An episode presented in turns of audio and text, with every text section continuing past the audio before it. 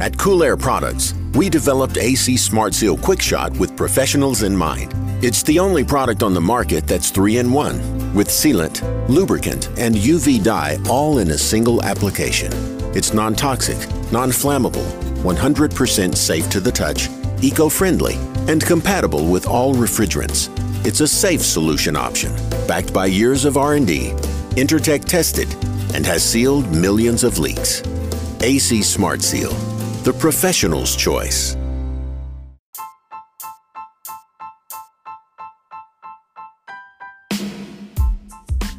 What's up, guys? I'm back to work after a few days off. Now, I'm hoping everybody is keeping healthy and safe and, and doing what they, they can and what they need to. And hopefully everybody is doing well out there that's that's listening to this. I just drove by the very first HVAC company that I worked for as a 19 year old. I was a student at uh, college going to uh, school for refrigeration and HVAC. And during the summer, I got a job. And I drove by that place, and this is going back now 22 years ago. It's incredible. But I drove by the building, and instantly, it was like yesterday I was in there. It was it was this weird flashback that I got, and all these memories started coming back to me, and, and some mistakes that I made while I was there. So I just want to go over some of those things I did. I mean, it's good and bad. It's bittersweet because those mistakes I made help shape me into the person I am today. I, I, I believe that uh, wholeheartedly.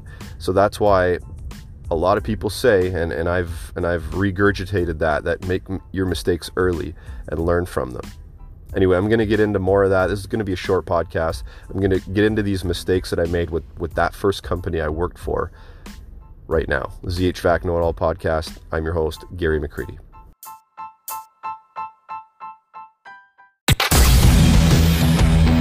Welcome to the HVAC Know It All podcast. Recorded from a basement somewhere in Toronto, Canada.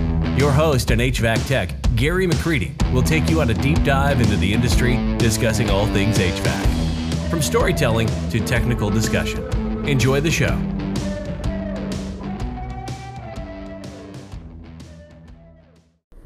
So I had one year of college under my belt, one year of a little bit of practical and some theory on refrigeration, some some really really really basic stuff.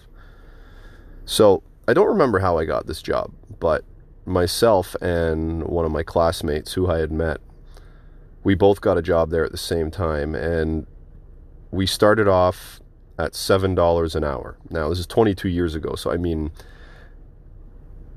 I guess that wage was was reasonable for for a couple of guys that really had no experience in the field. We were just there as helpers. We were basically assigned a, a person to go with each day, right? Um, but there were some weird things that I found extremely odd within the company. Like the owner of the company, he would say things like, "If you're going to change one thermocouple." because back in the day when when unit heaters and stuff had, had thermocouples in a warehouse, uh, he would say, if you're going to change one, change them all. And he he kind of used the the example of a vehicle. If you're going to change one spark plug, you're going to change them all.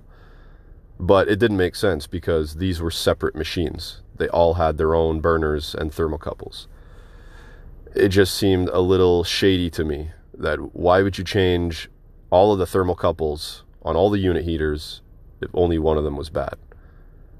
That was kind of his mentality. So it seemed really, really odd up front. Another odd thing is the service manager, and I remember his name. His name was Rolly. Well, I think it was Roland, but um, I'm not going to tell you his last name. I don't even remember his last name, but he was an Irish guy. And uh, he liked me. The owner, for some reason, I could tell he didn't like me. But the service manager, he liked me. And he's like, Yeah, you're coming with me for the day. So we drove out to a job and we were there literally for an hour, an hour and a half. And he showed me one thing that day. on on a rooftop. I learned one thing that day. On a rooftop, on the panel that the uh, the compressor is in, right? There's sometimes little uh, holes, maybe like two inch hole or a three inch hole in that panel. Now those those holes, what he told me and, and what they seem to be for is so you can put your, your hoses of your gauges through, hook them up to the system and put the panel back on because it was also exposed to the condenser fan area, right? So if you have that panel off while you're checking pressures, all the air is going to bypass the condenser and it's going to drive your head pressure up. So you got to put the panel back on. And that's what that hole in that panel was for. That's what he showed me that day. And that's that's the only thing I learned about HVAC that day because after we were done that, he took me to a pub where we played pool and he drank all day. I had a beer, but he drank and made me drive back to the shop at the end of the day.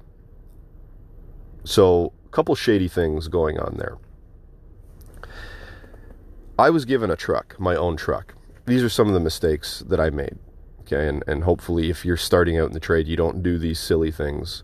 But I was 19 and 19 year old kid. Yeah, you make mistakes. And, and I, as I was saying in the intro, I'm glad I made these mistakes with this company because I wasn't going to grow there. I wasn't going to continue to to seek out a career with this company because of the way it was run, run to begin with. There was just an, an, odd feeling about it. But I was given a, a van, an old piece of junk van. It was dirty inside, hadn't been cleaned. And I was supposed to take the van home and meet whoever I was working with the next day on a job site. So that very first night, the, the this is incredible that this happened that this way. The very first night I had the van, I'm like, wow, I got wheels. I picked up a buddy and we went to Taco Bell.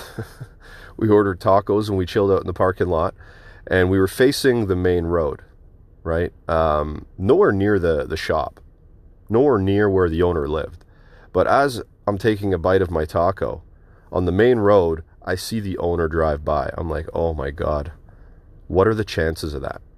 What are the chances? So the very next day I go in, the, the van um, was privileges of going home were taken away. My fault. That that's my bad, right? So if you're given a truck, don't abuse it. And if you need to use it for something other than work, if you haven't been given permission for it, it's probably best to ask for permission. That was my bad. I shouldn't have done that, right? The other mistake I made, I was working with this this old tech, this real real old school guy. He was like, I think he was German. I think his name was Eddie, and he was grumpy all the time, right? So he sent me out for parts in his truck, and I didn't know. He didn't say go there and get back right away so what I did was I drove into a plaza. I grabbed some lunch. Leisurely ate my lunch because I was starving, right? Because this guy never never took lunch breaks. So I felt I was entitled to eat. I didn't have a phone. I mean, at that point in time, I didn't have a phone. I was 22 years ago, cell phones weren't as widely used as they were today. So it's not like I could call the guy and say, "Hey, I'm just grabbing a bite to eat." It was a Friday. Right beside the place where I grabbed some food was the liquor store. I'm 19. I was going out that night. I'm, I'm going to go in there and grab I'm going to go in there and grab what I need. Got what I needed, then went to the supplier, grabbed what I needed for him and then came back. And man, it must have been like an hour and a half it took me. And when I got back, I'm heading up towards where where the roof hatch is, and I just see his legs dangling through the roof hatch, swinging. And he looks down at me. He goes, "Where were you?" And I'm like, "I ate lunch, uh, traffic." like the, the the the excuses started flying out of my mouth. And in the van, I don't know how I thought I'd get away with this. There was a big bag of liquor sitting in between the two seats with my sweaters or jacket on top of them, hiding them. I didn't think I didn't I didn't know how I'd get away with this. So at the end of the day, he drops me off at home. I grab my jacket and I grab this big huge brown bag of alcohol. And you can hear like things clinging and, and tinging inside the bag. And he, he clearly knows what it is. And he doesn't say a word. He just looks at me. And I leave and I'm like, have a good weekend. And he was not happy. Because at that point he knew that I was out goofing around when I was supposed to be getting parts.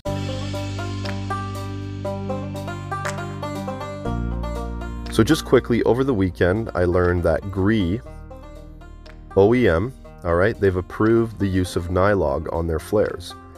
I actually seen a video that's from Gree explaining how to install one of their mini splits.